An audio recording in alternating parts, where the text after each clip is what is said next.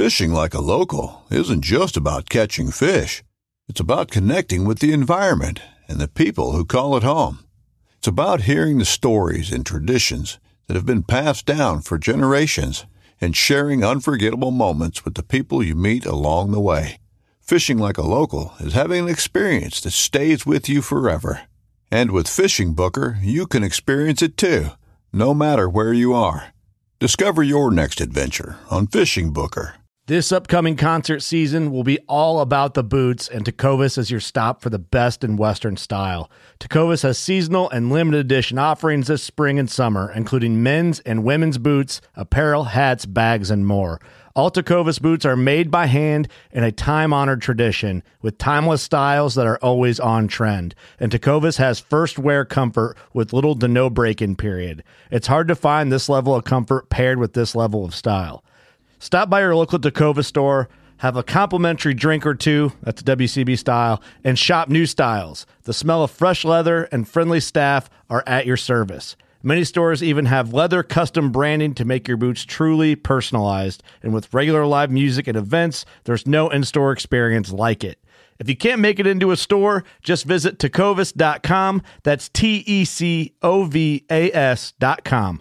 They offer free shipping on all boots, as well as free returns and exchanges, and ship right to your door. Go to tecovas.com and find your new favorite pair of boots today.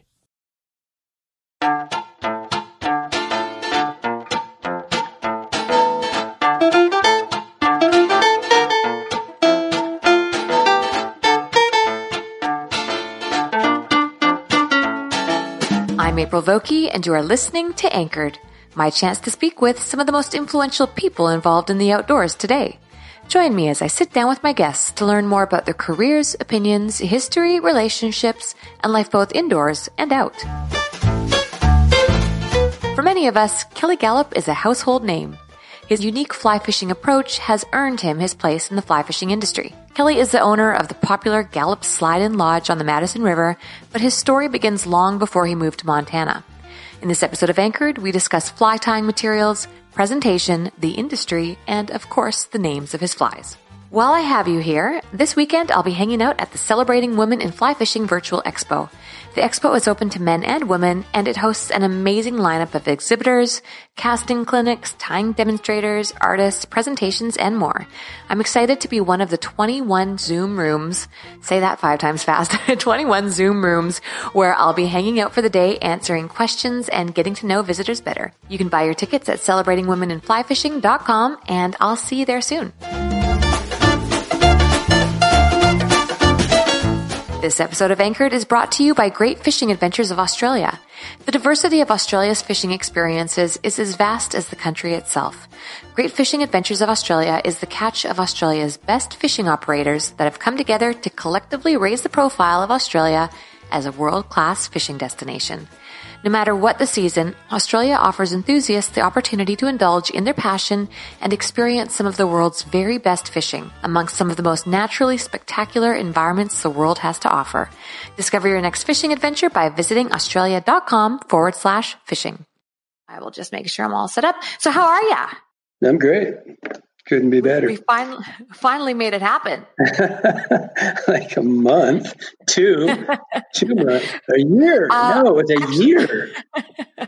actually, you don't know it yet, but it's more like seven years because you've been Is on my list okay. since I started this show. But we're just going to start with where we start everybody. So we're going to start with where you were born and raised. Born and raised in Michigan.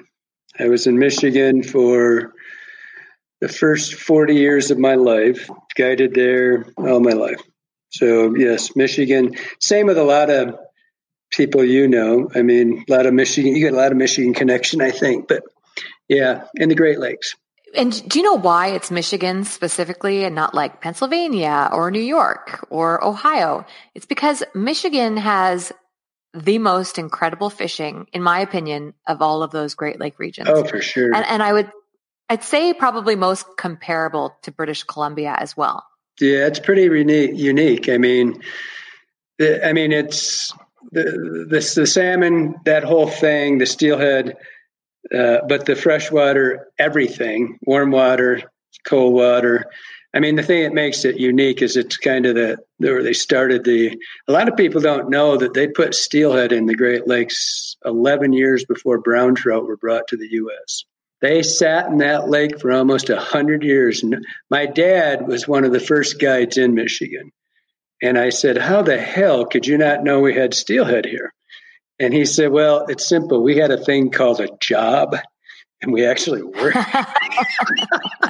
and it really, the steelhead thing, which were McCloud River steelhead from California, and they were brought in way, way long time ago. And then, of course, the thing that got its attention was the salmon, which was a massive economic boom to that whole region. And so, and I grew up through it. I mean, that all started in the 60s. It's when it, it all started coming around. And so I was a kid and pretty crazy place to grow up back then with all that, with everything that was there.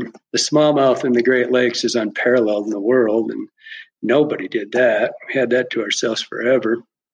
Just, it was just incredible. I mean, if you wanted to fish trout, great. You had every trout you wanted and pretty special time to grow up, actually.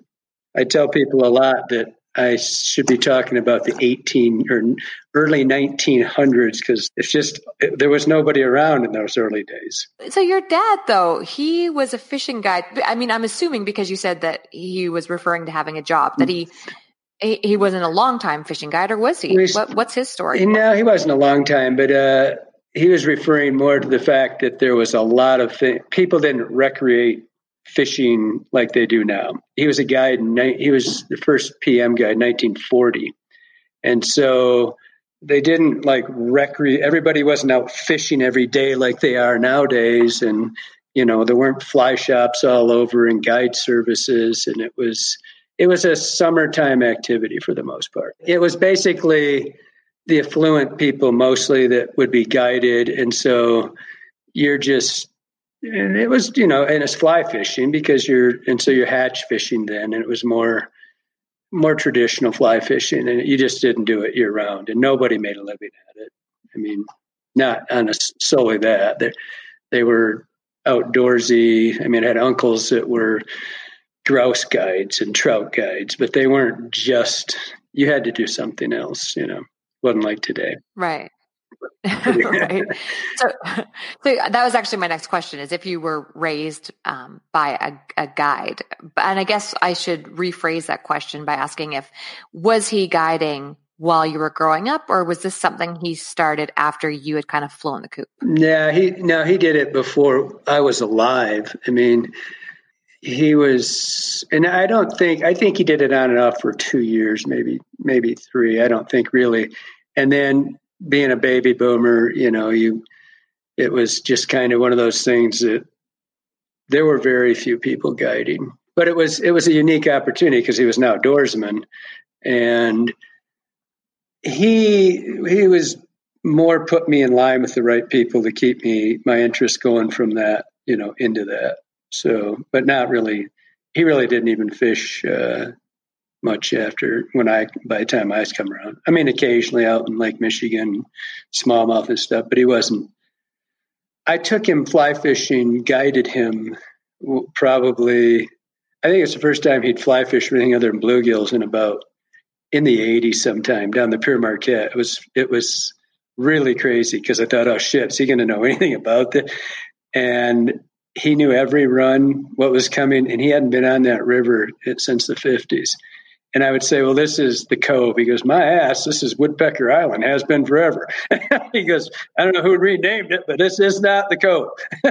he, knew, every run in that river, and it was amazing.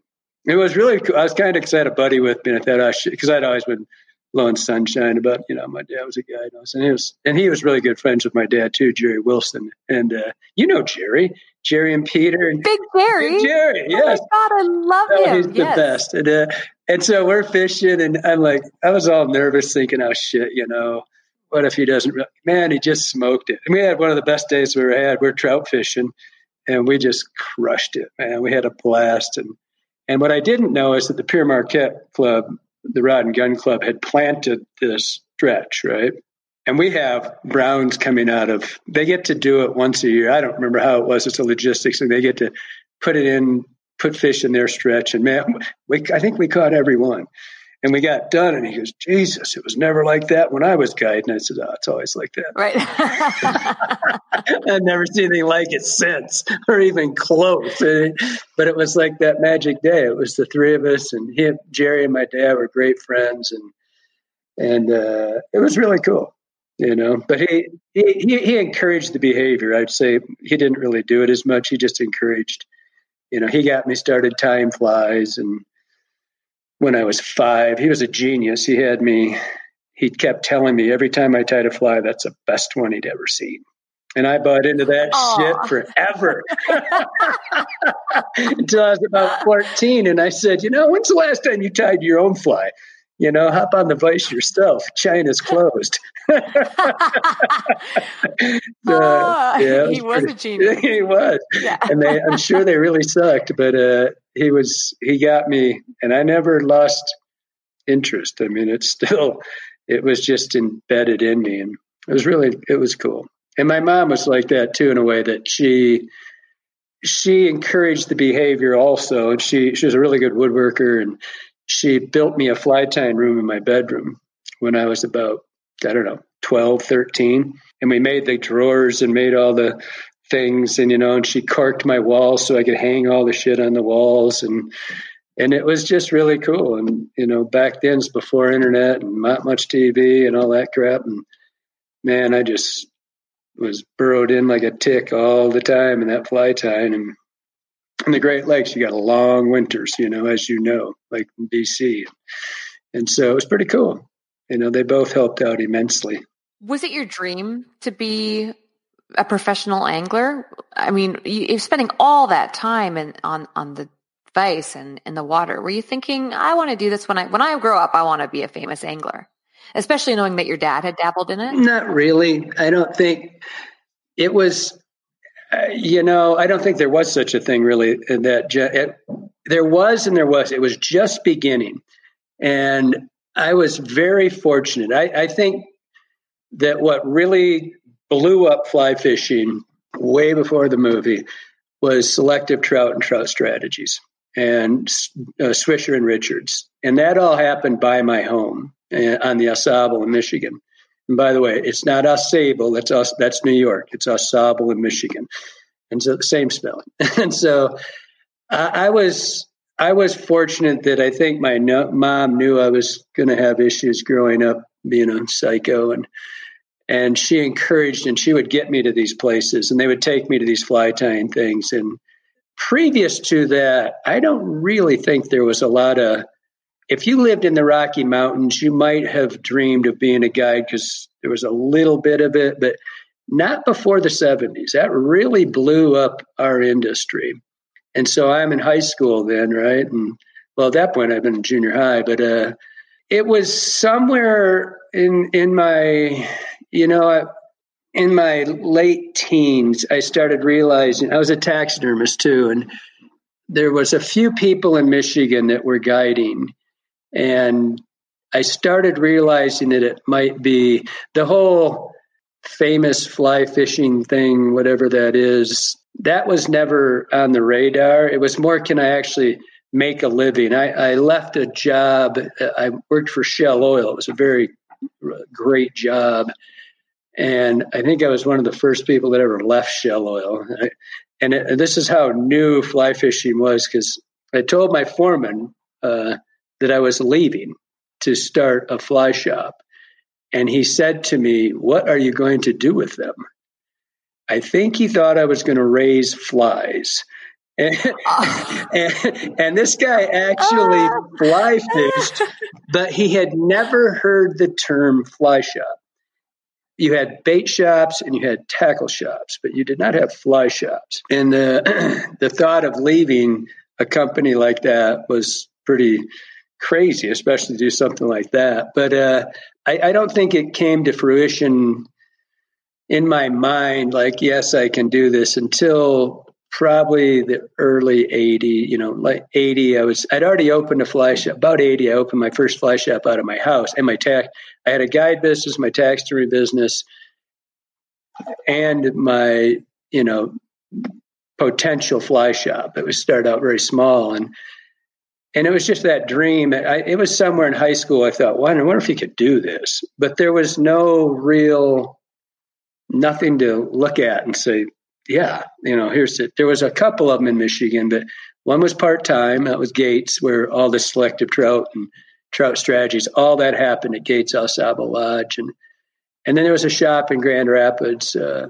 Thornapple Orvis, which was Dick Pope's place, and uh, Dick and Nancy Pope's. And, but it was a really affluent, you know, kind of upscale Orvis thing. It didn't really fit. It was a nice shop. I mean, it still is probably. I don't, I don't know if it's still there or not, but it wasn't something that you could aspire because you didn't know there was nothing to look at and say, oh yeah, you know, there was a few out west, but there sure weren't around us. And the ones out in Pennsylvania where it all really started, they were really small time kind of in the beginning. And so, but about, I'd say about 19, I was like, yeah, this is going to happen. And just went. And I still worked at Shell. I was doing it part time. And, and then uh, when I probably 21 to, I, I just said, I'm going and see. And then I got a couple good breaks with, uh, I was guiding John Randolph, uh, you know, for better fly fishermen. And things just kind of started falling into place, you know, one little piece at a time. Now you were tying all your own flies, I'm assuming. Yeah, pretty much. Yeah, we did. You know the the the you know that the national tying thing, the not national, but uh, royalty tying thing didn't start until the 80s, and so it wasn't really something. You know, being a, a like today, you know, you can make a living on royalty tying, and you couldn't do that then. And so, and, and we did, and the sales, like where I was in Michigan, steelhead guiding was pretty.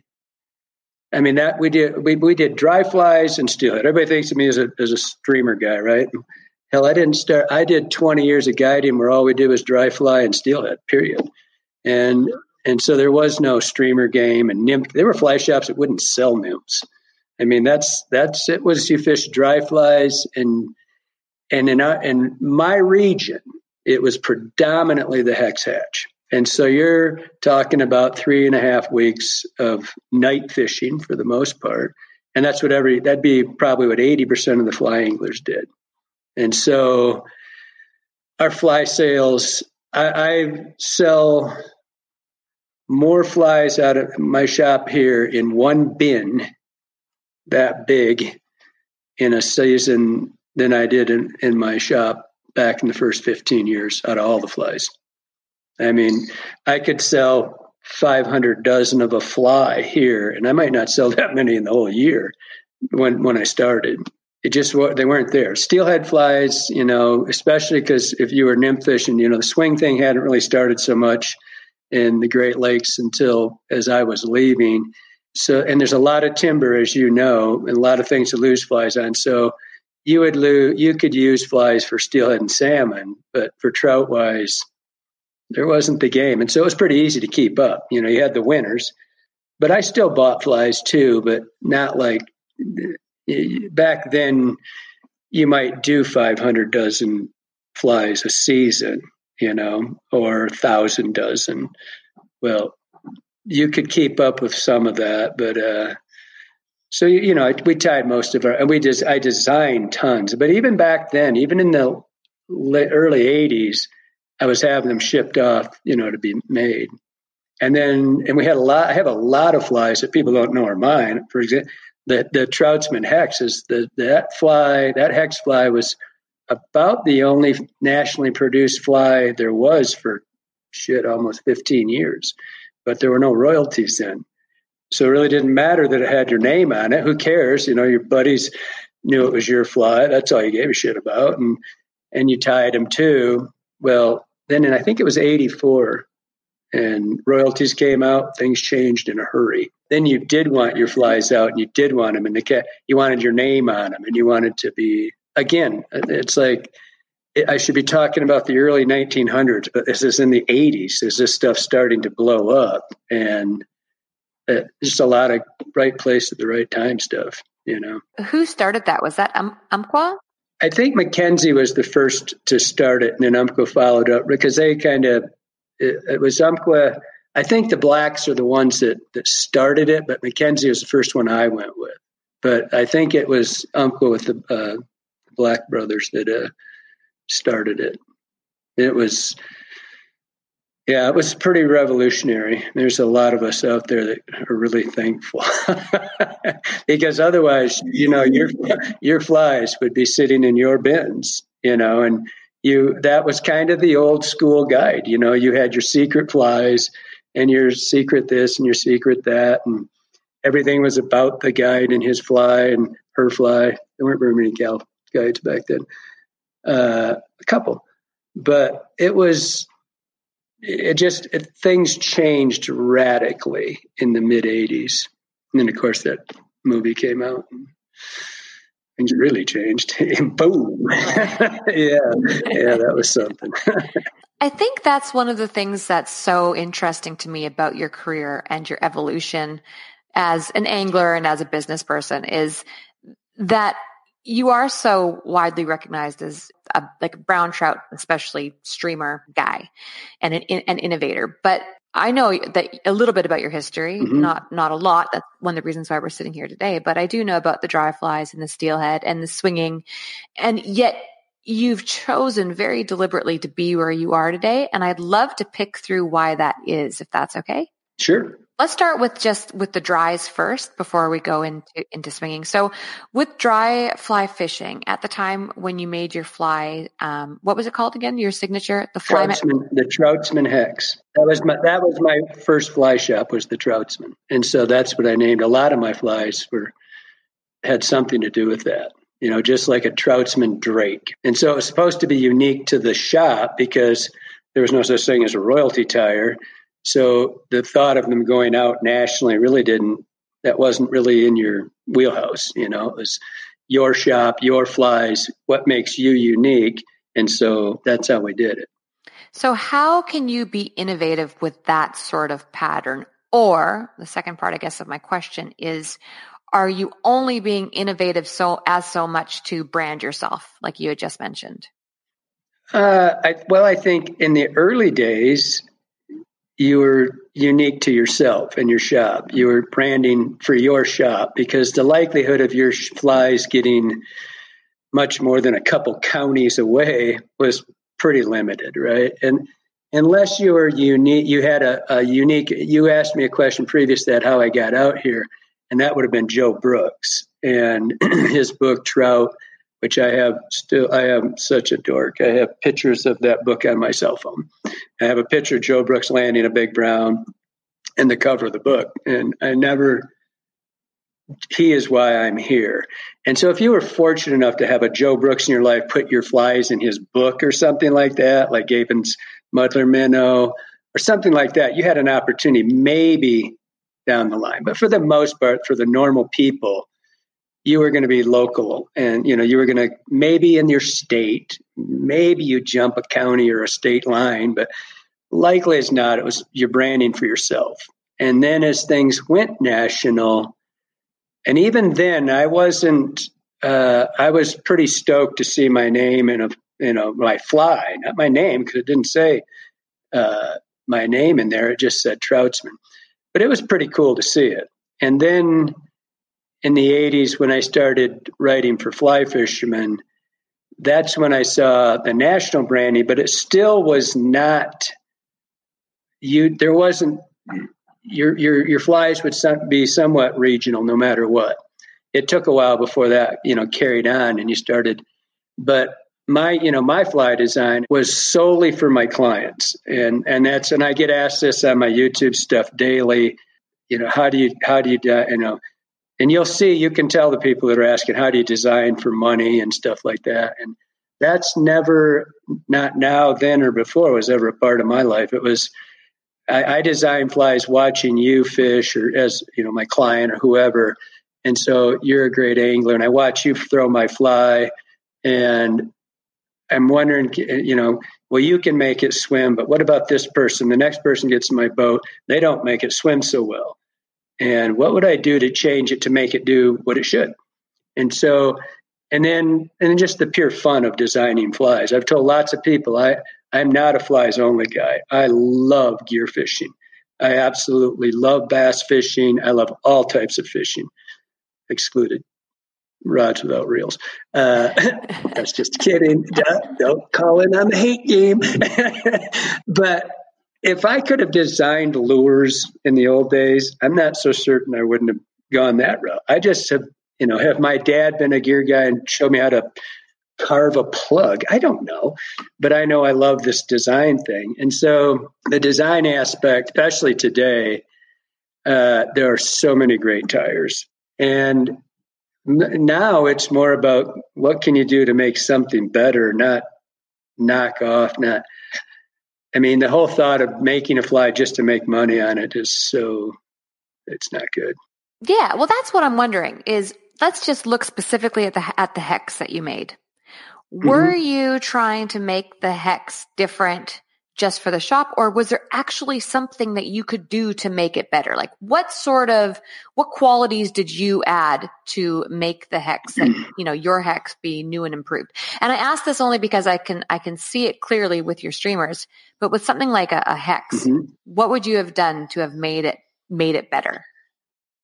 Well, I would love to say that I had some genius idea, but I was really trying to knock off one of my mentors' fly, and I couldn't do it, and I didn't do it well. And I changed the body, and and it was uh, it had nothing to do.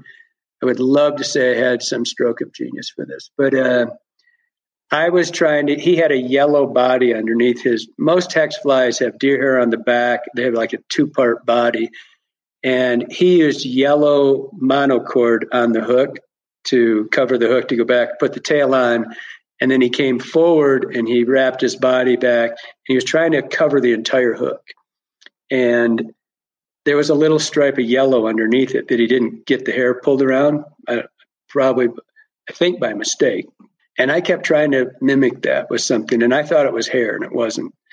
And so I did a reverse bucktail. I tied the tail in and I put bucktail by the tips out the back, moved forward, put the pulled the underbelly bucktail and made this beautiful little body about like the color of a hex.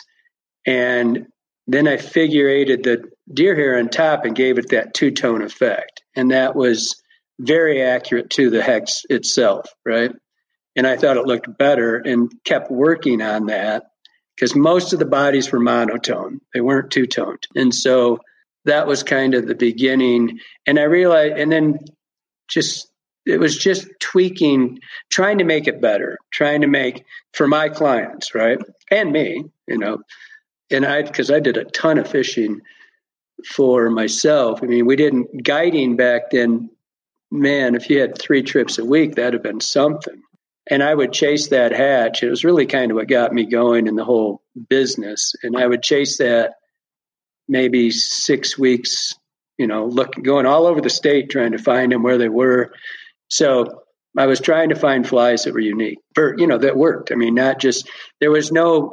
The beauty of it then was there was no monetary uh, influence on you, uh, other than the handful. It was more your flies worked better, and that's why I did it. And then your ego gets in there because you want your flies to work better. And you don't want to, every fly designer on the planet, I, I can't tell you how many hundreds of anglers' tiers I deal with annually. And they're, and they never, they show you their fly and they lead with this fly is the greatest. Every, everybody's is the greatest, right? And they say, well, it's the greatest when somebody that really sucks can catch fish on it. And that's when your fly is the greatest not because you can take it out to your water. And so, as a guide, you realize I used to hear this from old people my age. then they would always say, I've been fishing this river for 30 years. What that means is for one or two weekends a year for 30 years that they'd fished it, right? Maybe four or five days a year. And but they've been there 30 years, right? Through thick and thin. And so it's a little intimidating. And then you get these anglers out and go, wow. Oh. well, you've been fishing it, but not very well. And so, but of course, you can't. Your job as a guide is not to take great anglers fishing; it's to take average anglers and make them great. And if you think your job is to take people that are great out, you're probably a shit guide. You know, you, you need to be a teacher. And so my flies had to be a representation of my teaching skills and something that was unique to yourself and that helped your angler. And helping anglers is what the difference was. And I think we lose a little bit of that now because there's monetary things with the flies. And it's not quite as true to your sport or your love of this stuff as it is as it was then because I know and, and even then though there's a little of that because you just you would be tying flies for people and but you really it was more for me at least it was more the fact that they wanted your fly you know because it worked not because you're somebody. It was because your fly works which is pretty cool. And that's still today. That's still you know people are always asking me why don't you do this? I said it's been done. I don't i can't i don't have a better fly. You know it's like i don't have a better one. I don't i, I don't have anything in my mind. I'm not just going to knock it off. Although I did knock Russ Madden's uh, circus peanut off on purpose.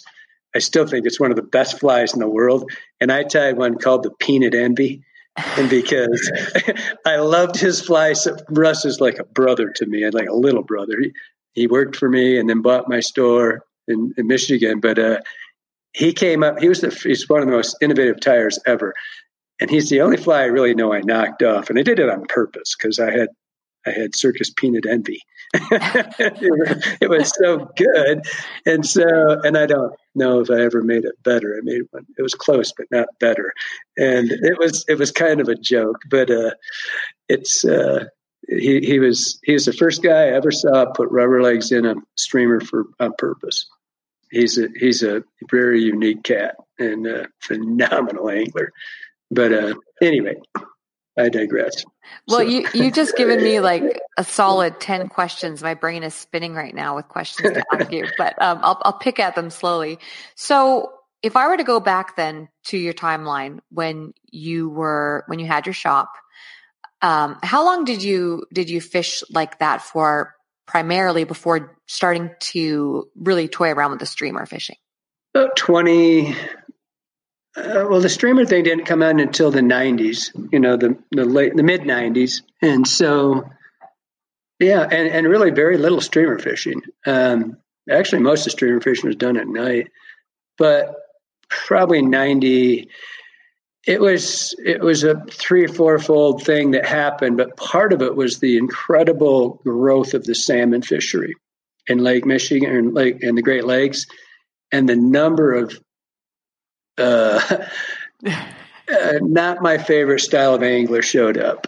And so just hordes of idiots. And not necessarily during the snagging seasons which got banned in the 80s it was just just another breed of cat showed up to harvest these fish. And it got so busy. So i mean i'd run the pm and you know going out at four in the morning so that we could get maybe two runs and it was just a shit show and i couldn't i just couldn't it was irritating as hell and i I, I, started leaning towards. I was watching a bass show, and uh, Larry Nixon was walking the dog, and he said something to the effect of, "It was a reactionary thing," and it really tweaked me. And I started playing around, and and so then I, I, I told all my clients. I forget what pissed me off that day, but I had just had, I, I was done. I was never throwing and I was never fishing for a salmon again in my life.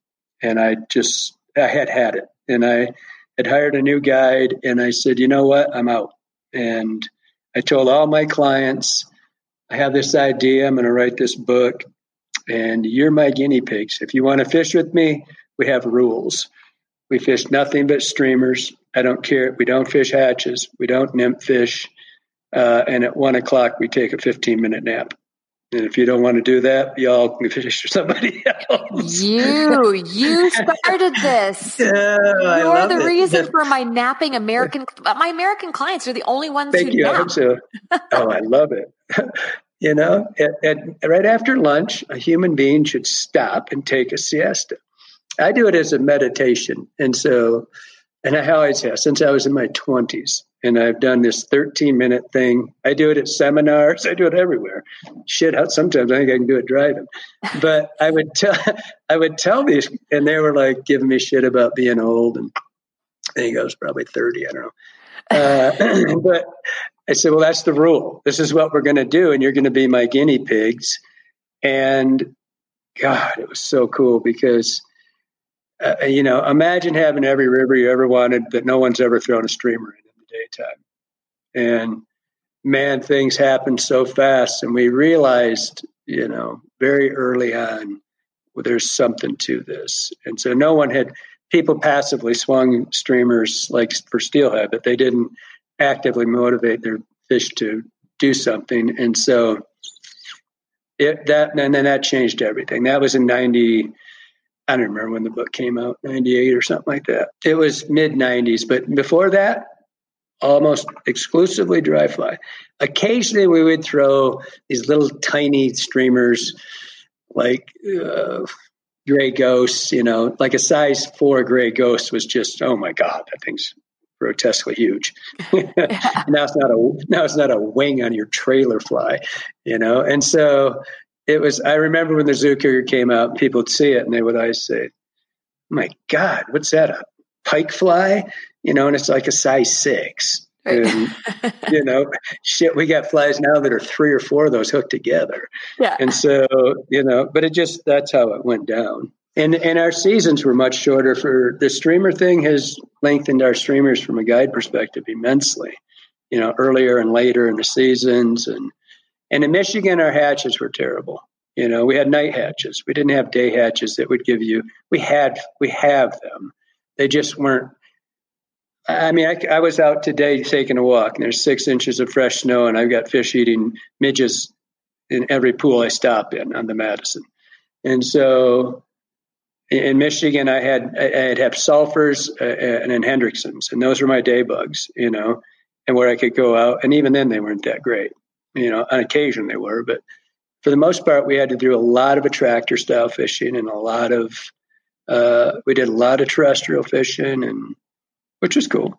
And a lot of wet flies, actually, traditional wets. We did a lot of, you know, soft tackles and traditional, like, you know, lead wing coachman and hare's ears and cow dungs and, and just the, the old, I mean, that's how I grew up was on that, on this wet fly swing.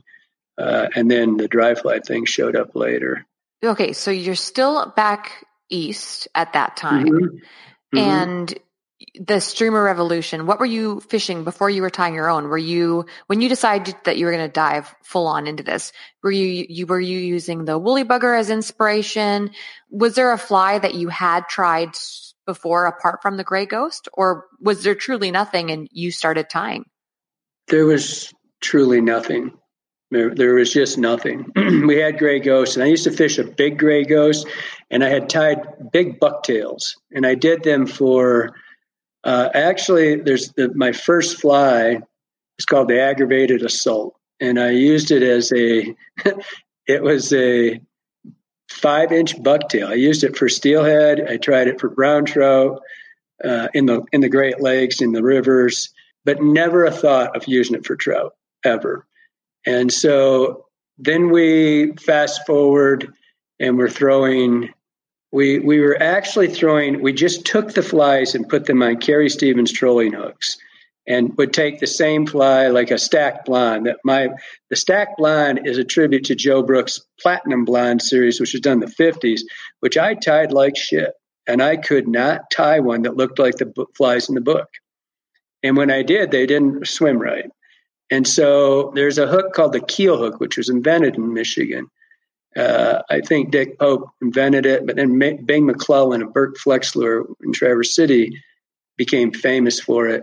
And I, I had these hooks, and they're just kind of bent and they're and they're crooked, right? And I started stacking bucktail on those because I could get this big fat fly, and four or five inches long, but it was really light. And because we weren't into the wet fly or the wet lines then. Yeah, that came shortly after, but and so there were no flies. And then uh, if there there was one in Michigan, it was called a Houghton Lake Special, but it was still a relatively small fly. But it was, but it was, and it was a redheaded stepchild. Nobody fished it unless they just always said the same shit.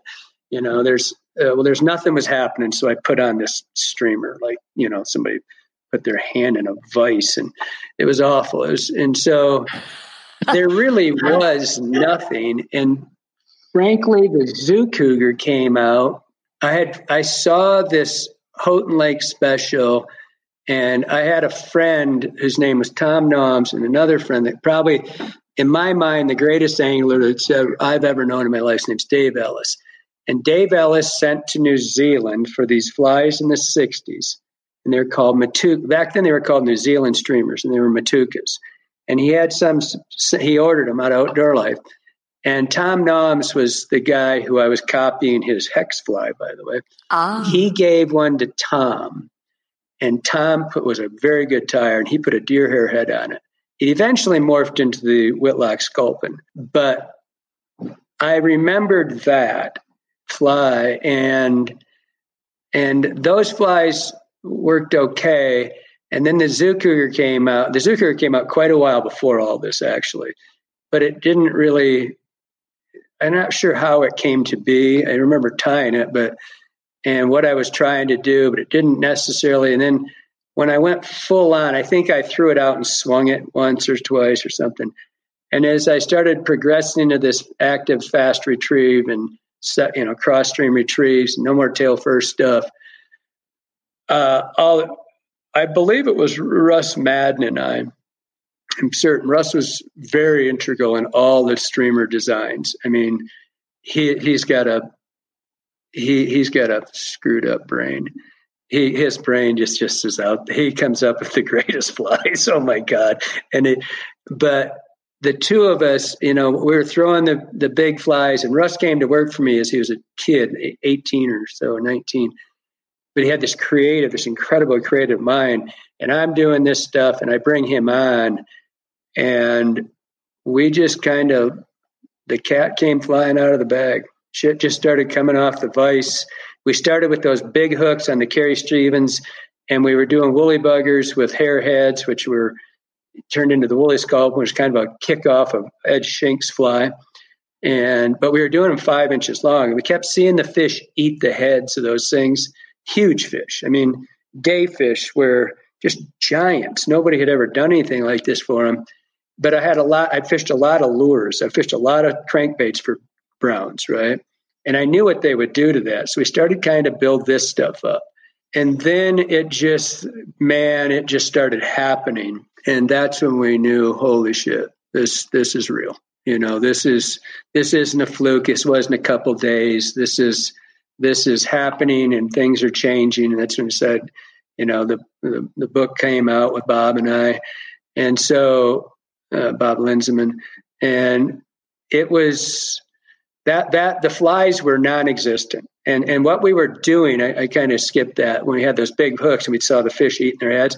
We shortened and articulated those flies to get them to eat the front hook, and it had very little to do with action and size because in a lot of respects our flies were as big then as they are now but they're on this huge hook, you know, five inches long, 11x and 12x and 14x hooks, and they kept clobbering them. We couldn't hook them. You know, they'd hold on to them and just shake them, and you just couldn't hook them. And and so we started short shanking to get the hook up front. Then the T&A bunker. Well, the, the original was the T&A. Then the T&A bunker, which was a alewife pattern for the Great Lakes, and that you know, just trying to mimic that and and make it swim in the little rainbow. And then Russ's circus peanut, and then that thing. I mean, holy shit, was that fly something? Still is. And so it, it just things just kept coming along. And then the the woolly sculpin, you know, the sex dungeon came off of that, adding rubber legs because of Russ throw. When Russ threw that first fly down, that circus peanut, and I was working on the dungeon then, I just couldn't get it to come to together. It was I was trying to do a woolly scope, and it was, it was all right. Things are happening, and I remember throwing down him throwing down that electric green circus peanut and these goddamn legs go flopping all over the place. And and he and he says I didn't want to no F I didn't want to mess around with all that hair shit and he just palmered chenille over the head over the eyes and I said Jesus Christ, what is that thing a clown car he goes no it's a circus peanut I go oh my god and we took that thing out I swear to God it had something that fish were running 10 feet to eat that fly. And I, I had never seen, I don't, I still never had a fly I think that was that out of the box, that perfect and that great. I mean, as that fly was. And so the dungeon's coming along and other ones are coming, start throwing rubber legs because of Russ doing it. And it, you know, then things just kept going they went crazy. what was the mentality of trout then at the time? Because it seems obvious to me sitting back now that clearly a trout would eat a smaller trout or a sculpin or a frog. But at the time, were people just, was the widely believed, did people just believe that they only ate flies and bugs? Oh, yeah. Yeah, yeah, yeah. No, well, no, they don't. They believed they'd eat him, but it was truly a second class citizen. It was it was not something that you did. Uh, people just didn't do it, and and in a lot of ways, they kind of shunned it.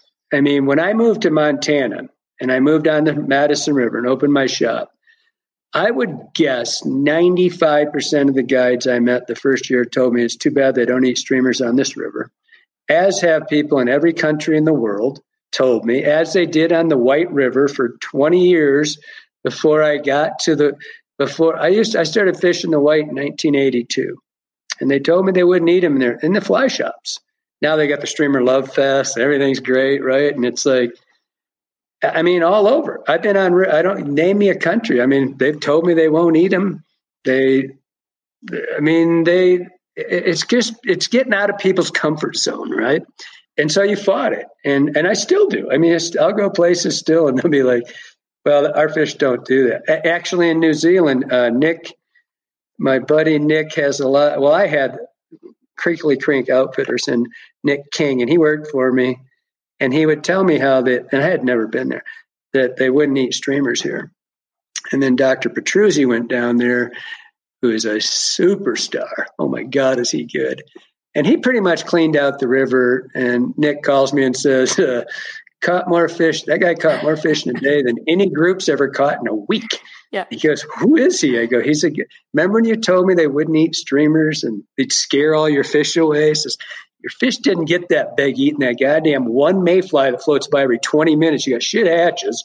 Where do you think they get big, right?" Yeah. And then as it progressed, people started realizing that you know there's that that zone where fish quit eating bugs. In some places, you'll still like you know New Zealand and South, and, and even here on a rare occasion, you'll see these fish eat a bug. But for after about 22, 24 inches, those fish become pretty much meat eaters. I And you just even it's really rare to see a 25 inch fish eat a bug. I mean, it's got to be real biomass. You know, you got to have a hex hatch or a cicada or or salmon fly, and even then, for every one of those fish that does it, a hundred eat the fly, eat the streamer, and people are getting hip to it. And and I think some of it is so a lot of it's social media for sure, but I think there's also a slight trend towards anglers that don't aren't just fly only and you know thank god it, it's yeah i mean because learning we, we, all started out as i mean i, I was a, i started yeah. out a bait angler i still love fishing sure. a spoon i'm a dirty nasty spoon angler mm-hmm. and soft uh, soft plastics oh my god if i could have if you were going to feed yourself on if I could have a soft plastic swim bait with a 316 jig head, I could catch every goddamn fish in this river. And I mean, and I have my when my buddies show up, right? I got these 10 buddies that we grew up together and we're all still tight as skin on a grape. And uh, one's a liberal, so we don't talk to him as much. But the other ones all show up here, and, and they they all want to learn to fly fish. I says, you're out of your freaking mind. I says, you had 40 years to learn to do this shit. I'm not teaching you now. I says, here's your spinning rod. Here's your swim baits. You'll catch more fish than anybody and go. Right. And they just clobber it and it's all fun. I still, I go, when we go, I don't, I like bait fishing. I like, you know, I like everything. It's funny because you can go to the salt water and you can bait fish and nobody, nobody's mad at you. Where fish will, that'll eat anything. Right.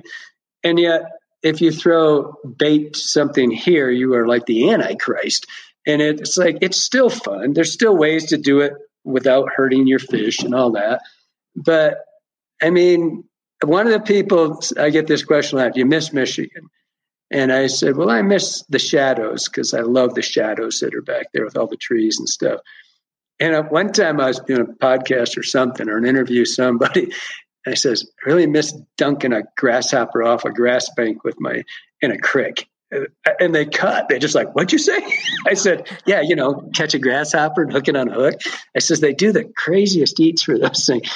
Uh, it was just fun, you know. I mean, I think we're getting a little of that coming back, where people are, you know, they're seeing shows and people aren't just this or just that, and they're willing to experiment a little bit and see that there's fun in all of them. And you know it's it, it, there's ways to make all of them. I mean they're all worried about the treble hook or this. Well put a single hook on it. You're gonna hurt anything. You'll, you'll be just fine right and or pinch them all down whatever and so i i think that has a lot to do with the streamer thing is that when i to tell you the truth i took an amazing amount of backlash from uh, the original Umpqua guys because I was um, I had a lot of flies with Umpqua in the in the early days. It was me and Mike Mercer with the had the the you know as the run for who had more flies.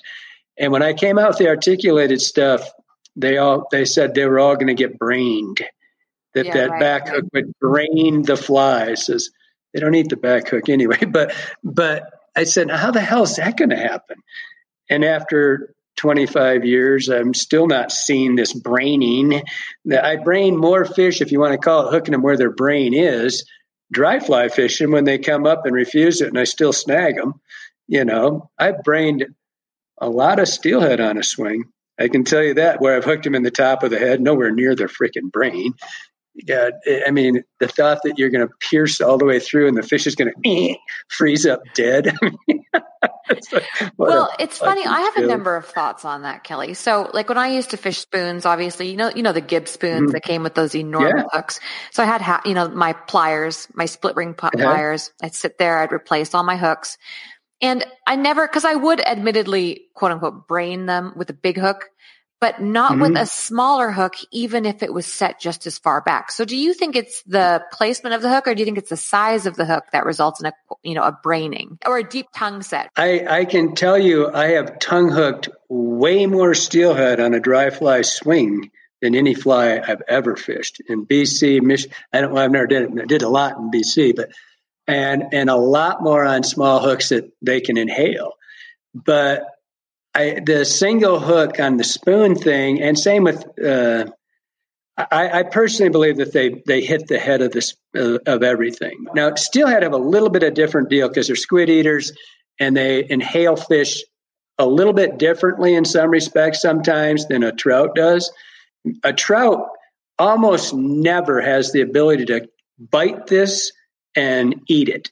And so, like when people say they, they're hitting the tail, juvenile fish will, they're stupid. They're, they're like 13 year old boys, right? They're just stupid. They just go, they'll crack at it. They're like, what is it? They're playing like a cat does with a, a kitten will play with things different than a big cat, right? They're learning. They're just, they're coming around. But a real fish, they have to stun that and eat it. And if it's a five inch long spoon or body bait, they have to hit that. And a trout actually has to hold it, kill it, and then eat it. It does not get to just go gulp like it does a fly. Now, at eating a dry fly, I can't tell you how many thousands of fish I probably killed with hexes, eating them at night because they come up and inhale it, right? And it's a big hook. It's the same size. It's a 3X long streamer hook, is what we tie on. And so you get them down the gullet a lot. And so on the spoons and the bigger, like on the intruder styles and stuff like that, where they eat it, the one thing about a steelhead, especially if it's coming, now I never throw my fly's tail first to a fish. And so, but with a steelhead and you're swinging, and you know, you can always tell when they hit, you know, when you just go tight, that fish took your fly. He sucked the fly in like he would a squid. When you get a thump on your rod, well, that you know, if uh, to me, the, a truly great swing angler can tell when he gets what I call the push. My whole life, when you're swinging and your line goes slack, well, it doesn't go slack for a reason. The fish has pushed your fly. Better set the goddamn hook, right? So, but when you're going along and all of a sudden, whoa, you get thumped. That fish hit you sideways. It's the only way it can happen. You had to go tight on your line. And so hook placement becomes a little different on that the big hooks, I, I, find them to be a disadvantage personally, a great dis- and, and quite frankly, the same with treble hooks. I was just going to say the of, same thing. We experiment. Sorry to cut you off this time.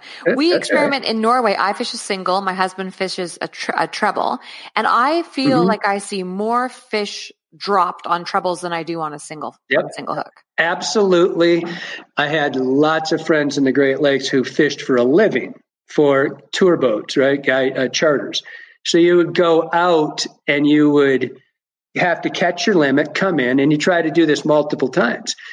And so many of those anglers started going, taking their trebles up because they'll bite that and they've got hooks everywhere, but they don't really get hooked by all of them. Not people that never fish gear don't they always say the same shit about treble hooks. Oh, they're going to tear these fish apart. I said, well, they'll come off more than they do, they do anything. And most of my friends in the Great Lakes would go to single hooks because they'd actually hook the fish, right? They would get a, just like you and your husband in Norway. Uh, and I saw lots of, I mean, I, I, converted almost all my spoons. I used to fish a lot of Krocodiles and a lot of Cleos, and I converted virtually all of them to single hook and had a far better. I didn't get that throwing the thing, they jump and throw the hook. And with treble hooks, I had it happen all the time. Mm-hmm. And the same with with our flies with these the big hooks com- compared to the single the the shorter front hooks. When we went to those shorter, we used to get a lot of those fish in the outside of the face, like you zipped them. They bashed the head, and then they and back and forth, and they'd come undone. And when we went to the shorter hook, always right in the front of the mouth, right where you wanted it, right in the end of the face, and you're solid. And so it's the same thing. It was a smaller hook. As far as inhaling them, I, you know, I, I, I so rarely get a fish. It's always right there, right where it, because you set the hook so hard, you know, and I don't know. I, I, it's still a blood sport too. It, there's only so much you can do to stop all this, but uh, the right size hook, I think, makes a big, and it, for sure makes a big difference in getting the fish landed mm-hmm. as shorter shanks. Yep, absolutely. So that's interesting about the eye because I always say the same thing. I've I've seen various footage. Have you seen any of the John McMillan footage? Mm-mm. So John McMillan, he snorkels and he's got this amazing footage and he'll show fish just almost suck. I don't know how they move so fast, honestly, but it's right at mm-hmm. the eye of the bait fish that they're taking. So yeah. I always had used jungle cock in my flies just for vanity. I thought they looked nice, but right. after seeing the yes, footage from John, I've I've switched, and now I, I mean I, I I definitely put eyes on all my flies. Do you put eyes on your flies? Yes, almost all of them, and it's a lot of that reason. It's a target, and you know most of the most of the bait fish these fish have to eat have spiny dorsals, or even the and they can eat them backwards. Coming up, we dive into the future of our sport, what your fly is really doing underwater, and if Kelly is a pervert. Again, thank you to Great Fishing Adventures of Australia for making this episode possible. If you're planning a visit to Australia, which I highly recommend, I cannot emphasize enough that you should check out australia.com forward slash fishing. When I followed my husband down here, I couldn't believe the opportunity I was witnessing.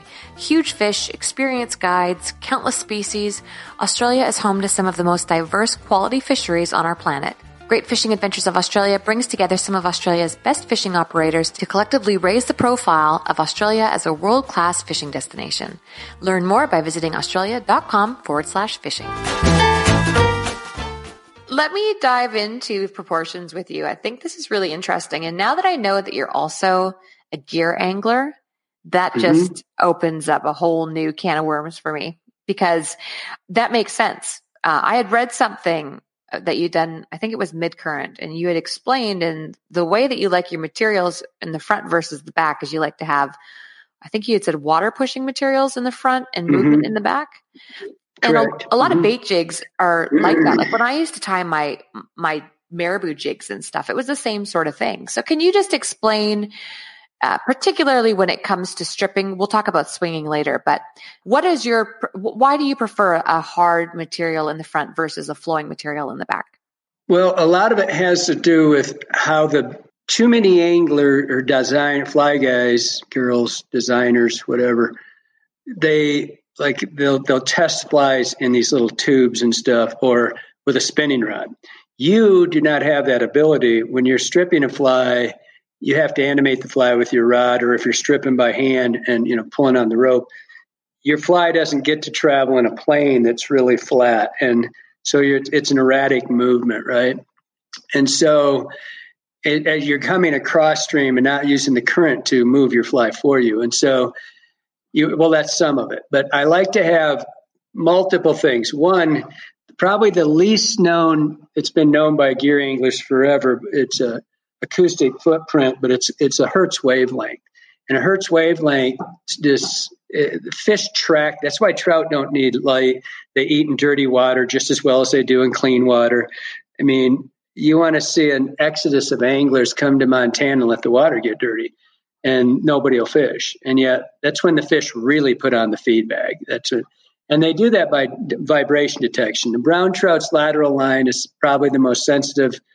Uh, I read a thing called the complete brown trout once where it said that the NASA had never built a instrument for vibration detective that was even close to as uh, sensitive as the lateral line of a brown trout. In theory, a brown trout can feel a pea hit the ground on solid ground 50 feet from the river. Thankfully, it cannot use its brain to go, oh shit, that's somebody walking up here. But they can detect through Hertz wavelength, hence the fact that a spinner works so well, right? A spinner, when you ask somebody, what's a spinner look like? A minnow. The thing would have to be in a goddamn blender going around to look like a minnow. What are you shitting me? It is like going woo woo woo woo. It's it has nothing to do with the freaking look. It has to do with the hertz wavelength it's producing, and that somewhere between 15, 24, 5, 3 is a is that injury or distress wavelength. And so and they I, I just I read something before I wrote that second streamers book I was reading about this whole wavelength thing. And they said that this one article, or several actually, didn't, but the one in particular said that a trout could detect a, a distress wavelength of a minnow 100 yards upstream from it and 300 yards downstream because it's carrying down. And they also are rebuking some of this stuff about blood in the water uh, because blood can't move without the current, but the wavelength can. And so there's an awful lot about creel and just other things that that uh, bait balls and things and how they move and how fish get to them in the ocean. And in the ocean, they say they can do a distress wavelength a mile away. Now, anybody that's fished saltwater has had dolphin out there flopping around like flipper doing its thing and you get a you know something on that goes crazy and all of a sudden those dolphin that were like a half mile away are sitting beside you eating whatever it is or a shark's in there and I mean oh my god it's instant. Well they didn't do it by scent and they came in there by that wavelength and so we're kind of just barely touching it nowadays but my flies, I like to have that acoustic thing, that footprint that it pushes that noise out. And that's why I like the bulk of the head. But I don't want, you know, I, I describe it frequently like hitting the brakes with a trailer. The ass end keeps coming at you, right? And so you need the front to stall and the rear end to keep moving. So you get extra movement because that little tiny whip of the tail and then the acceleration of the head pushing if you can get in that wavelength, you'll have fish coming to investigate that almost instantly. Now, brown trout can go give it some, there's different, you know, most trout, steelhead trout, salmon, salmon is all of them, somewhere in that upper 30s mile an hour, right? I don't know what that is where you live now, kilometers. Just, I have a lodge in the Bahamas and I'm trying to you know, when I'm driving down there, I'm like, the hell is a kilometer? I, I grew up next to Canada for Christ. I should I should know this stuff, right? I'm always up there, and I don't. But at 38 miles an hour is what I've read is their maximum. So if you take the fact that the fish is very seldom very deep, and the fly hits down, boom, down hits on the water, and it does that that distress thing, that boom, here's that impact, right, which throws out a wavelength now, if a fish is 10 feet from you and he's doing 38 miles an hour, that's that's invisible to the naked eye. And a, a trout can go to maximum velocity in half its body length. So, in other words, if you're fishing for a real fish, let's call it 25 inches long, in 12 and a half inches, it's doing 38 miles an hour. It's invisible to you, meaning, boom, he's on it, right? Pow, here I am. And so the wavelength is part of it, but the push of the water, that pushing, which is throwing that wavelength, whether it's in a distress zone or it's just a 12 or a 10, but it's making the wavelength going down the river, up the river, in the lake, in the ocean, wherever it is, and it's bringing the fish to you. Now, I get that by the impact in that first zone, and then I need that fly to do something where it has the ability to swim and look distressed or swimming, preferably swimming in a panic motion. And I sell the I sell it right. I don't need a fly that stop that's it's universally the same material and it seems to pause lifelessly. And hence that was the added attribute to articulating the flies when we started articulating. And by the way, we did not, I did not, and Russ did not invent articulating streamers uh, I get credit for that all the time. In my second book, I found somebody sent me a 1954 Herter's advanced fly tying, triple articulated streamers, exactly how we do it. I've never seen it, but 1954. Wow. So, as much as I'd love to take credit for it, and I do sometimes if I drank too much, uh, well, I can take credit for inventing the world, but uh, but uh, they we didn't invent it. But that was one of the the added attributes to the flies was that you get that swim, and so and and if I, I've said it a lot of times, I don't like tanks and I don't like running them on spinning rods because you don't get the ability. You need to turn the water. I'd like to. I've seen you do your intruder in one of those tanks. It was one of the first times I ever saw it. Actually, it was a great fly, and it was in one of those tanks. And I said, if we could do that with a baffle that started it and stopped it. Mm-hmm. Like it went thump, thump, like how you're going to do it with your hand and you're retrieving, right? Yeah. That's what I need to have happen with my flies because I'm, I'm manipulating that fly with my, I don't strip, I, I use my rod and it's a little different, but it's still moving, starting and stopping the fly. And so I need the fly that because it starts and stops, starts and stops because we don't swing tail first. And so, which I did originally, but then I get the ability to see the fly jackknife. And that's the kicker. When the fly jackknifes, that's the that's the seller. So you're moving your rod tip while you're stripping. You're only stripping to get the line the line tight. Correct. I'm I'm stripping. It's a party joke. Don't ever you never strip and jerk at the same time say that three times at a party with three beers. Uh, it's you manipulate the rod and strip the excess. And so you jerk the rod, strip the excess. And so you're always on a tight line, but you're never stripping the line against, you're, you're doing it with your rod tip. I, I, was doing a seminar once with one of the greatest bass anglers alive, named Shaw Grigsby. And there was a bunch of swingers there, man. These guys are the best. I mean, there was like, holy shit. There, I mean, Van Dam was there and Bill Dance. I mean, some of the old timers and, and Shaw Grigsby, who is still competing. I don't know if he did this year or not, but I mean, in his 60s. Man, when you're in the Bassmasters in your 60s, those those are the best anglers in the world. I mean, they fish for tens of millions of dollars. If any moron could do it, the top guys wouldn't always be there because they have to qualify, right? And so I said to Shaw Grigsby at this, it was a seminar in Michigan, and I said, What's the difference between the top 10? Because in Bass, BSS, or there's a lot of tournaments now, but you start with millions of anglers, and the same cats end up at the top, right? And I said, What's the difference between them? And he's without blinking, April, I'm telling you, I don't even think he got a breath out. He must have been asked this before. And he said, It's their ability to move their lures with their rods and not their reels. And then he walked away from me.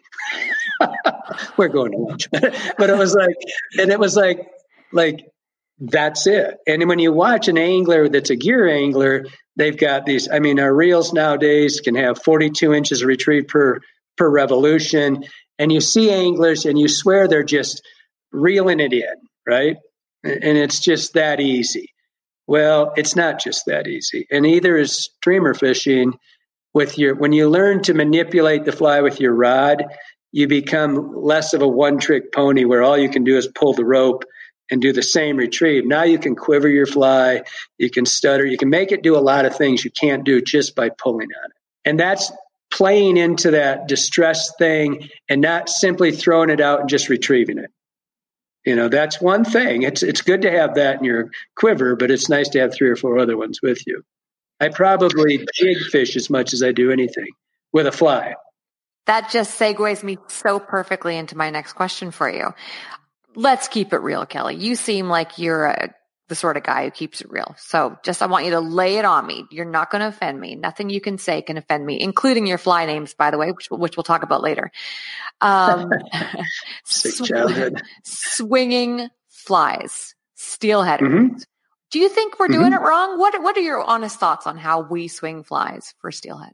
No, and, and I'm one of you. I mean, I, I, I spent a lot of my life up in your neck of the woods yeah. way back when, and started my career actually probably as much steelheading. And and quite frankly i think steelhead are a different cat than a trout. And i can't tell you how many hours i spent on the dean river trying to get a fish to cross current me a fly and rick it you know come up and and try try to make them do things. And i and I could get them to come up and eat a dry fly, which means they're pretty aggressive fish. So you take your Bulkley fish, man, they'll come up and just blast them, right? I caught a Bulkley fish one time. Man, were we hung over. That was Jerry and I and Mike Craig. Oh my God, what a day. That's a long story. You got to hear this one someday. You might have heard it with him. But uh, I caught a just smoking hot 11 pound hen and I screamed for help because I saw it eat the fly, and I said to Jerry, "Holy shit, get down here!" Now I've caught some pretty, I mean, high 40s steelhead on the Kispiox. This fish was going to be 50 inches. And I'm like, holy, sh-. and you know, those 11 pounders take off and this is the single hand days. And this thing just busts my ass across this river and turns and I, I've got nothing on this fish and I'm chasing it and Jerry comes down. I never chase fish, and he sees me, and he comes down, and he gets there, and he and he goes, "What is this? It's it's got to be a monster." And he sees it, and he goes, "Are you shitting me?" And it's an eleven pounder. It has a eleven inch Dodger spoon in its face. 11 inch Dodger with a hook the size of your finger inside of its face that had eaten in the freaking ocean I had to get. Yeah. And when I saw it eat my dry fly, I saw the Dodger and thought it was its freaking gill plate. Ah. now, that is an aggressive fish. And yet, I've never been able to get one to come cross stream on me wide open. I've had rolls, but I didn't spend, I kind of quit the steelheading. I got pissed off at your at the BC thing with that re-reg, and I just I was just I quit going up. But right as I was starting to, now I could get some fall fish to come pretty aggressive, but still I think they tend to like that more passive swing. At least for me, I, have never been able to. Ch- I can't say you're doing it wrong because I really don't. I haven't steelheaded much in the last 15 years, and so and but when I would, I, I, would try these things, and it takes somebody like a Tommy Larimer you're just talking about. It takes these cats that are there a lot, and you've caught enough fish that you're just like the hell with it. I'm going to make them do. So, I mean, Haig-Brown. I mean, Jesus Christ, I'd be like the first guy that swings a, a dry fly at something for God's sake. And they told him he was full of shit for years, right? And then, he didn't, but he didn't really catch him. I was like, are you kidding me? But I don't know if anybody's doing it wrong. I do. I, I obviously, I, I, when I would try it, I'd immediately go back and start swinging, and I'd catch fish. So no, I don't think it's wrong, but I do think to con- I get a lot of hate mail from the because I'll say shit about swinging not tail first from the steelhead cats, mostly BC people. They'll, I mean, they'll write me and tell me what an idiot I am and how stupid I am, and I don't know shit about streamers. One guy wrote me and said, "I don't know. Why don't you admit it? You don't know shit about streamers. You're just a goddamn jig fisherman." And I mean, I I love my hate mail, right? It's all good, and so I just laugh at it. And he and they t- one guy sent me a video of a guy swinging, and the guy keeps pumping his rod and telling me how he's animating his fly.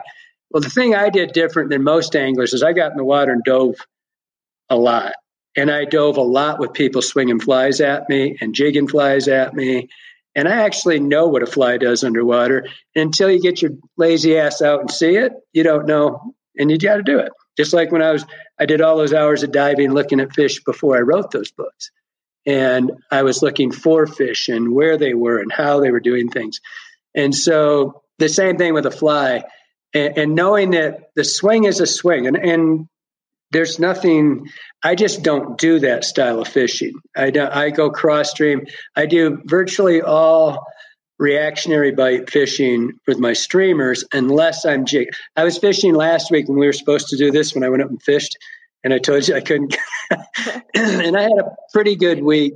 I had I was there four days, but uh, it was a really bright, sunny, low water conditions, and I couldn't get reactionary bites. I could not get fish to. I mean, I, I got I got a lot of really really good fish and I had five fish in four days on a reactionary, and every other fish was on a jig. And I was jigging crayfish patterns in weed beds basically and annihilating these things.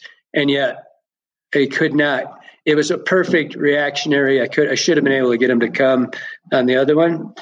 And but if that's all I had, if all I had in my repertoire was to throw a fly out and rip it back at me, I would have been screwed. And then I start jig fishing, which is a vertical jig, just like you would with a spinning or bait caster, but I do it with my fly rod. And so I basically I can strip, I can jerk, or I can jig. And so that's the diff. Or I could swing. I mean, you can swing too, but a passive swing does not I, I have a. I, it works. Don't get me wrong. I, but again, it, I don't have a system. I don't just jerk strip. I don't just jig fish. I don't just swing. I don't just jerk or strip. I mean, I don't. You have to adapt to the condition, you know. And and too many people get locked on something where they're not. They're just. And again, if that all you can do, and I ask people all the time, why don't you learn to do it this way? You know, you've got you're a, you're a one trick pony. You you should learn to do. And having taught hundreds of people, especially young anglers, and watch them go from a, a very good angler to a freaking great angler is their ability to move their fly with their rod and not their stripping hand. That is so interesting. It is. And I mean, and now like Johnny, this guy I'm always picking out in my videos, he's a little midget. Uh, no, not truly. Six four, tall, dark, and handsome. But everybody goes, "Why do you always pick on that guy?" So he's a little sickly guy. He just won't stick up for himself. And they're all, "Oh, that's so mean." And they meet him, and they're like, "Holy shit!" Yeah. I go, "Yeah." But I mean, Johnny's been with me for 18 years. He's way better than I am. Physics take over after a while. I mean, you don't get to stay the king very long, right? And then youth comes along they learn what you know. He's taller, smarter, better looking, and younger. he's going to be better. I mean, it's got to happen, right? But the bottom line is, is that these kids, like I, Jeremy, and Chris, these guys that work, they're not so much kids now, but when I get meet them, they're like 18, right? They learn so quickly. The new anglers aren't afraid to be. They'll do. They'll try anything. Get back to that gear thing. And so the new fly anglers, like when I was a kid, if you threw a streamer, you, none of the other anglers would talk to you. You know, what the hell's wrong with you? And you still have some of that dry only thing. But these new guys and girls come along and they're so good.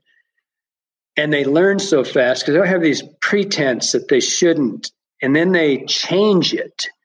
And it's like, oh my God, this is so cool it'll be i don't give a shit about my flies and any of the other stuff that comes up. It's really cool somebody asked me just the other day you know what's my I, like i'm freaking dead or something. And i said something about, about my contributions. I hope my contribution is simply teaching people i didn't know or people i do know. I mean that's a cool thing. If you make people better anglers and and a lot of that has to do with the new wanting to learn more that when you know we were talking about this today with some the guys at the shop and uh, about back in the day, kind of like when we first started. Even we were talking about how you did it this way, and there was a lot of stagnant thinking, and the same in the gear world, you know, everywhere. And then, uh, well, oh, it had nothing to do with it. We, I was bitching about some new country guy, and and then I laughed and I says, "Yeah, I heard Garth Brooks say you couldn't have you couldn't have old country without new country. And it was song songwriters, and I go, yeah, I guess that's like us. It you know, like the exactly 50s, the same. You know, and so it's really exciting to me as you. I mean, hell, look at you. You know, you're the like the first mega influencer gal angler, and that stuff. People fight it, right? And they're and they they they fight any of it. And the women coming into our industry, anybody, anybody, you weren't a 40 year old white guy, it was like, holy shit, what are you doing here? And so now you've got all this new, new anglers. I don't know if they're a long time ago, I got in this pissing match at the in a bar one night with the associate editor and the editor of Fly Rod and Reel, I think it was. I don't remember who they worked for. And we were talking shit, we're all drunk and and somehow it comes out that the, the, guy said to me, What do you want this to become? Bass? I says, That'd be great with me. I would love to have all those new anglers, all those great new ideas, all those young kids that have thought of something that nobody will give a break to because they're young. I, have said this for years. I said, Jesus, you can go out in Montana in the in the triangle here and find kids that are 25 years old have been guiding around the world in five different continents since they were 18 years old. You don't think they're superstars? Are you shitting me? and then you got the guy my age who's like, what, I'm going to be the best? I mean, are you shitting me? And we got in this discussion at this bar and we wrote, and it was Gierach and I and some other guy, I don't remember. And we wrote this thing called The Generation Gap. And it shows Sparse Gray Hackle standing there in his tweed jacket as the feature article uh, the cover. And then it shows some kid walking up the river in a pair of shorts with a beer in his backpack, just trouncing up the river, right? And he's got the new and the old. And Gierach wrote something to the effect of his, of course, he's a writer, unlike me, I scratch, but he, he's very eloquent. But his, his ending was the way I see it there's old assholes and there's new assholes. At least the new asshole has the opportunity to change. Right. Good point. and so you got all these great new anglers. So like we can't, we started on this swing thing, but you got all these great anglers and people are pushing now. They're pushing. The, there's no more fit in, right? When I grew up fishing, I went fishing with, and I was lucky because this guy, Dave Ellis, who is still the best I, and I fished with every pro, I think, almost all of them no one's in this guy's league. It's just intimidating to fish with the guy. He's 84 years old now, and he still just rocks it. I mean, he just goes. There's no, yeah, you're really good for an 84. It's like, God damn, I'm tired. I want to go home. I wish he'd, I wish he'd stop. and so, but anyway, the it used to be you had to fit in. you know, and, and, well, you know better than anybody. A chick coming into this biz, holy shit, uh, no thanks. And so, yeah, and and we and you had to fit in, and you did, and you didn't really buck it. And when I started bucking that thing with the streamer world, I took a lot of blowback. But nowadays, that gate's open and the, the, cows are coming home. And so all these people, they're trying stuff. It's so freaking cool. I get kids come into my shop, 18, 20 years old, and challenge me on something I said. It's like, this is cool. You're full of shit, but yeah, go ahead. but it's just cool, right? It's like, yeah, yeah, yeah, I've thought of that once. But uh, it's neat because here you go. And the information highway is so wide open. And it's that's really cool for me to see the swing guy, you know, like when they would challenge me and they would say what an idiot somebody would write back once one of their own people would write back and say, Well, asshole, when's the last time you tried something? You know, and you know, as a buddy of ours who's a big steelhead guy, and he's it's the only his his term, he's a dry fly, basically a dry fly only skagitist. He's got a and he's it's the only dance I do. You might have met him his name's Don Vieira he's just a perfect steelhead curmudgeon. And it's the only dance I do. And very happy to swing a dry fly until his rod arm falls off. and that, and that's good with him. And that's great. But, you know, don't be pissed off when somebody tries it different. And I don't know. But that I don't think you're doing anything wrong or they're doing anything wrong or you know, I saw this thing called Chasing the Ghost on the Dean, and these guys were throwing a dry fly at him. And like it was something new. We were doing it 20 years before that. Upstream dry fly. I was sitting at the tail end of the Giants pool, and I saw these fish start eating. I, uh, here comes this hatch of drakes out of nowhere. I just landed a fish. I didn't have a fly even close to that. I had a humpy, size four. I took a hare's ear that I had in my vest, and I plucked it, made it a comparadun, and got two steelhead uh, floating hares there. Looked like a it looked like a little in the exact same spot these cats were trying to keep it secret. Right? And I probably shouldn't have said that, but but it was the same thing, and it was like and like I said, hey, ground all these people that you push the envelope and suddenly it becomes the norm, and everything's cool and then the really hot shoes show up. You know, get to take it all in. Well, here's a question for you, and I don't want to dive deep on deep down this rabbit hole simply because I'm sick to death of talking about it. If I'm being totally honest, I never want to talk about influencers and social media on my podcast again. Uh, so let that be a warning for everybody. I've le- I've listened to what everyone has to say. I'm over talking about it, but let me throw it down this avenue.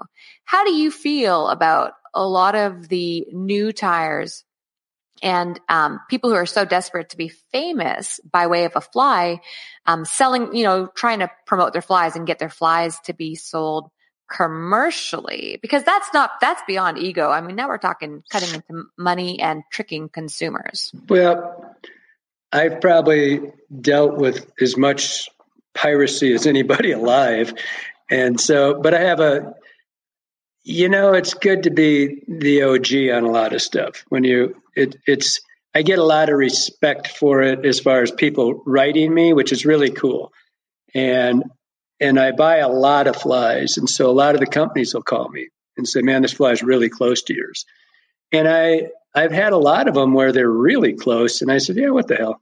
You know, you don't get to keep it all forever you know, they change the head of a fly or they put a different color on it or something.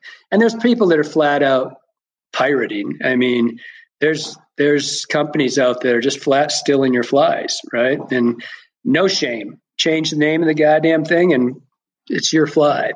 But the people who are and and the companies, you know, I worked for a Montana Fly Company. I worked for Rainy's, worked for Umpqua uh, in the past but I work with them. And so when the flies come in, the companies have to be the ones that don't sell out.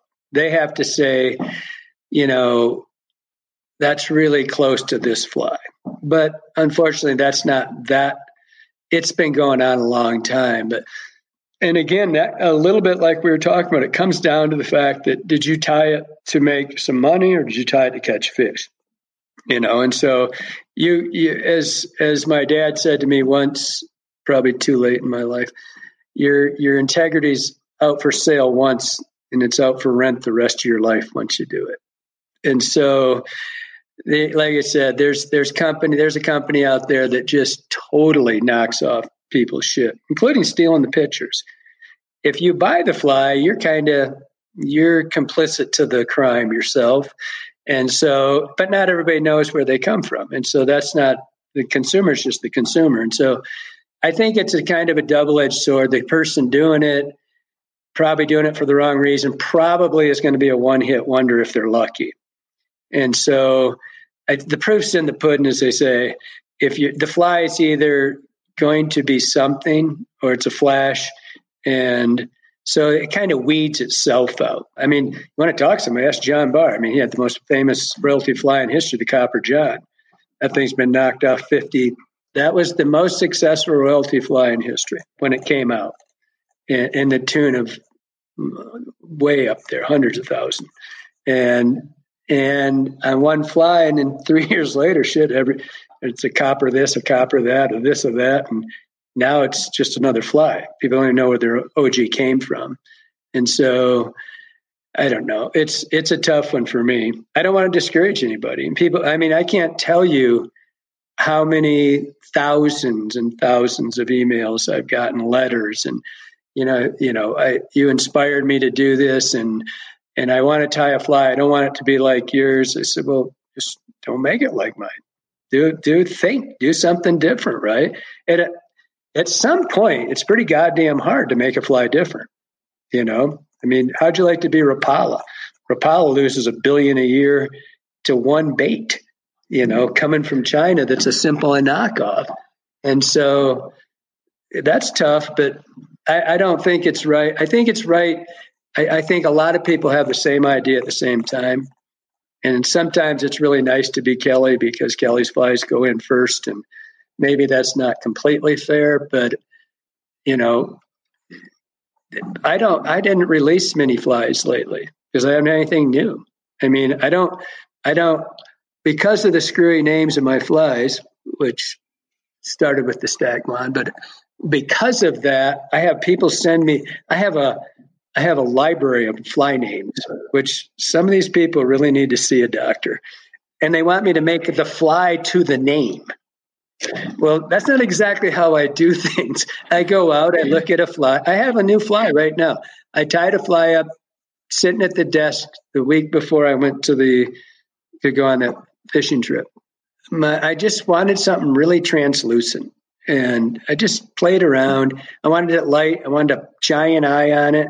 I didn't want a giant head on it. I just wanted it light. And I almost every fish I caught was on that fly. Now I got to give it to the guides and other people. And if it works just as well, it'll go in as a new fly because it doesn't really look like other flies. And I'm I'm actually to the point where I, I think I might I was just thinking because of my YouTube stuff, I try it's so hard to keep doing that as you know, to keep coming up with something new.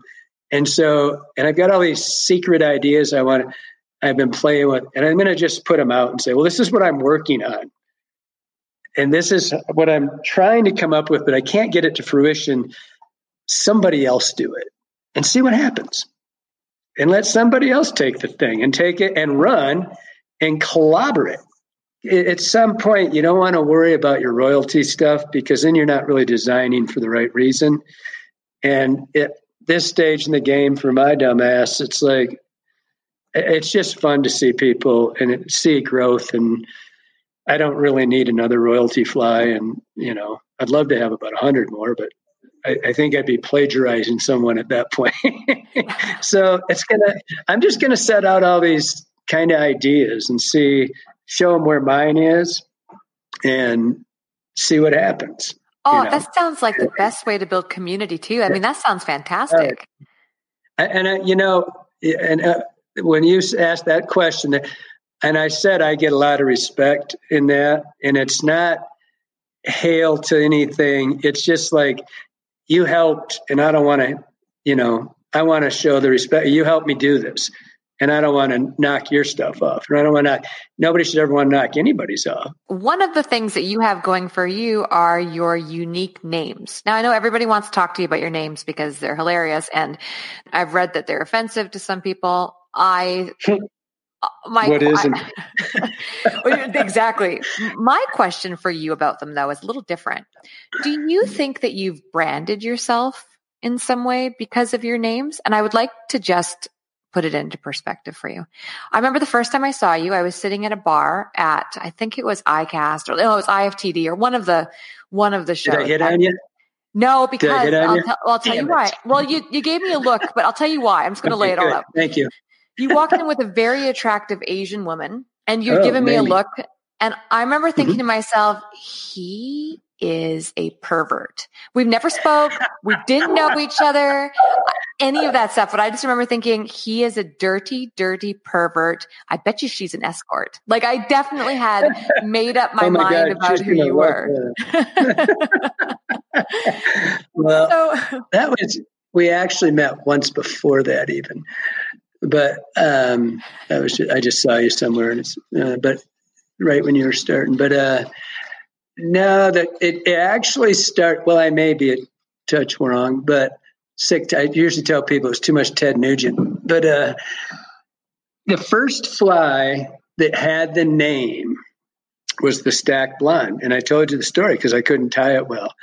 And I showed it to a friend of mine, Ray Schmidt, who I know you know. I love Ray. Ray. Yes. Ray. Ray said, "You'll never get that through." and it went through in a big way. and that cannonball started rolling down the hill. It it the the sex dungeon was the one that that one really it just had so much there's a story a gal named it I didn't.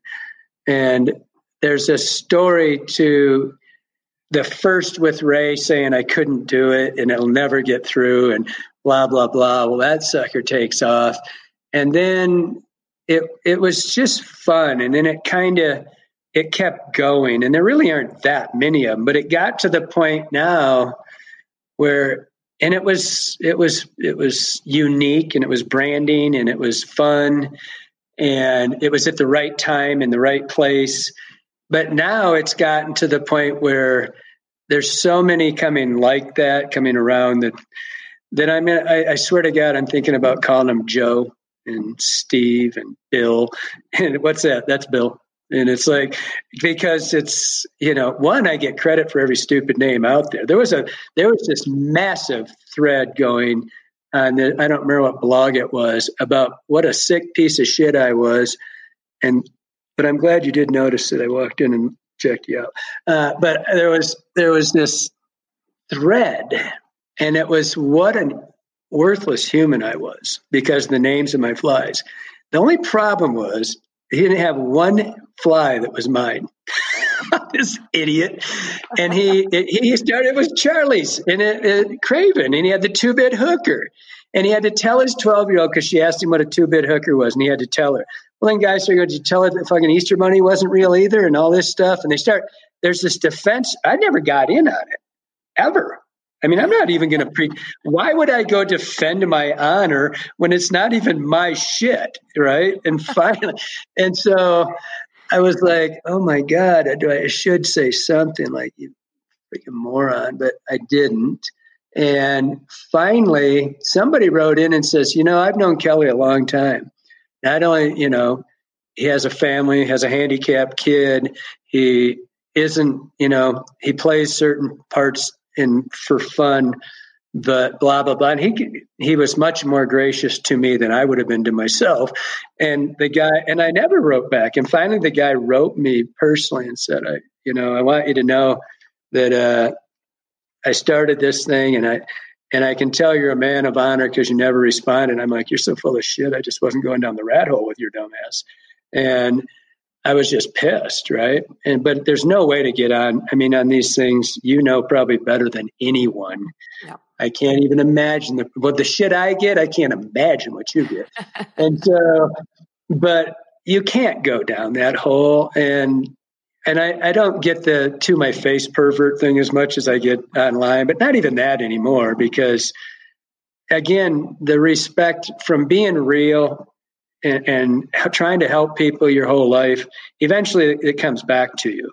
And so the people out there just will write back and say, you know, it's like when you said, you know, being offensive, you can't say anything without offending somebody. At some point, you got to shut up and just go and let it happen. You're pissed off. Good. I don't want to talk to you anyway. Go away. There's too many rats in this cage. And so I, you know, it started out as a completely, it was a complete tribute to Joe Brooks.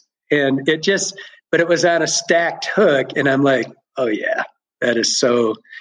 And I mean, if you look at the fly names my fly names are no more r- racy or risque than the stack or than the blonde was because they were platinum blondes and honey blondes, and they were all women names.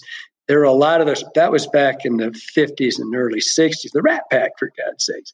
But they were play on words and they were fun, you know. And now, like I said, now they're just kind of there. There's a couple of them that I pushed the I pushed a little far on, and the pearl necklace was that one. It's simple yet elegant, you know, and it's that, that one pushed just a little bit, and that's about when I, I, I brought it back in, and we just kind of slid backwards, and it, it, it, had its run. It was fun as hell, and and it, it it did what it was supposed to, I suppose. It, it, got people thinking. I'll tell you, when that first came out, the Black Sex Dungeon came out, and I sold so many of that fly to women fly fishing groups that put them on their name tags for their uh, placeholder, their uh, tables when they'd have their annual banquets. And it was like, I just laughed my head because here comes this gal and she buys 50 of them, right? And she's leaving and she's an older gal and she says, every woman should have a black sex dungeon. And she, and so she put it on the name.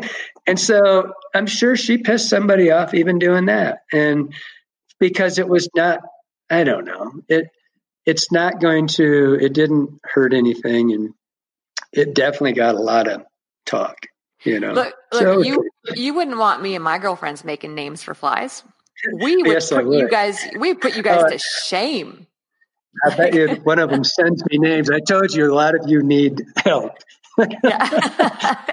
And so, you know, you got to push it right to the edge. And and yeah, it's over. It's not over. I, I'm still doing. We still, I mean, the new one's the Bush Pilot, and so there's a lot of shit out there that's coming out, but it where it's it's not quite like it was. You know, it's like uh, it's because it's no longer just Kelly. Now it's whoever comes along. They're so it's not unique. And so when it was just my flies like that, and it identified my flies too. So now when they come out and they're like that with it's no longer is that your fly? No, that's not my fly. It's just a crazy name, you know. And yeah. so, yeah, it was cool. it was fun. well, I think that uh, it's really cool to hear your evolution. It's I just think you do such amazing things. It's so nice to speak to someone who actually thought into what they're doing uh, on so many different levels, not just professionally and, and from the Kelly Galloup branding side, but also in into the details of your flies and the way that you fish for mm-hmm. them yeah, I just I'm a big fan, so I, am I appreciate thankful. it. That's yeah, very yeah. cool. Um, I would like to wrap it up, but I know that I've missed a million trillion things. We didn't talk about the inn. There's a lot of stuff that we just don't have, probably don't have the time to talk about right now. But is there anything in particular that you feel like I've missed that you would like to add or to ask me? Not really. It was a pretty thorough interview. Um, no, not really. Pretty much covered it all. There's not that much to it and the slide, the, the inn and all that, people can look that up online. There's just if you look my name up, it's going to end up there, so it doesn't matter. Will you Which just is, give a shameless plug? Yeah. Yes, I just did. And so no, the but, address. What's the what's the website address? Oh, oh, well, I do it. I thought you said you did. Uh, no, it's slidein.com. And the Slide Inn, that's kind of a cool thing. If somebody says, How appropriate for you to get that name for your lodge? I didn't want to be the one to say it, but uh, I almost said was, inn with two ends, everybody. Inn with two ends. Oh my God, I was just going to say that because people will write in, and uh, I had I had a lady call me and say, ask me if I was some sort of sick joke, And I said, What are you talking about? And she said, I pu- typed in, I said, How did you type that? She goes, Oh my God, I'll call you back. Because she realized she, she called back and apologized, right? and this was in 1959, the second biggest earthquake in U.S. history, and the biggest landmass ever happened a mile above here. And this lodge was never a fishing lodge, ever, until I bought it. It was a tourist trap to come see that giant earthquake, which slid across the Madison River and created this, you know, this the, the lake up above it. But it was supposed to be. Everybody thought people would come to see it. I, I don't know. They might have, but it's just always been the slide, and it's the slide area. So I didn't name it. I might have named it, but I didn't name it. so it was it was uh, done a long time ago but it's a it's a people can find it that way. But are you still guiding, Kelly? Hmm? No, I'm not still guiding. I'm too old and grumpy. Yeah. You know, when I get a day off to go fish, I like to go fish, and so yeah, it's it's not not good for me anymore. Forty five years though. Yeah, I did 45 years. I don't know how you did That's it. It's a long time. I did 10 and I always said I would do 10 and by year 10 I was out. Yes. I was sitting on Mike Craig's uh, front porch once on the Bighorn, and he watched a guy go by rowing with his head down, just like. And he's, it's the first time I ever heard it. Was a long time ago. It's the first time I heard the expression. He goes, "Stick a fork in him, he's done." And he and I said, "Long day." He goes, "Long life." Yeah. he goes, "He needs." He says, he need, and I know the guy. He goes, "He needs to retire." He did shortly thereafter. He goes, and I've told everybody the same. You need to know when you can't answer that one question again. Mm-hmm. And what is it was my, or, you know, what the question is. Mine was, how do we get back to the car? It just, I finally couldn't answer that question. Had nothing to do with fishing. Had nothing to do with anything. I just, I, I just couldn't, and I, and I can't tell you the whole story. It's long, but, and I have to disclose the names, but, it, and I, I, I, I said, I just can't do this again and I, I, quit guiding for the most part. I, I still guided a little bit, but uh, getting off that 200 plus day rat train was I had to get away from that. So I still try to find some idiot that's dumb enough to go out with me for one day to say I guided for 46 years, you know, because I did one trip this year, and I did that this year. I took my cousin down the river, which he's a pain in the ass. So I mean, it's a total you might have met him too, because he's him and Jerry and Peter are all good buddies. And but he's a terrible angler. I hope he hears this. well, Kelly, thank you so much for taking the time, and um, hopefully we get to see each other again at a trade show, escort or not.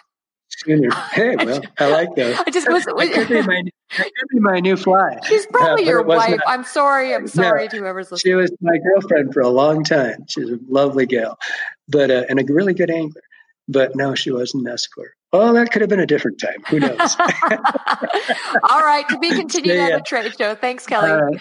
Thanks. Bye-bye. Bye. And that concludes this episode of Anchored. Thank you for listening.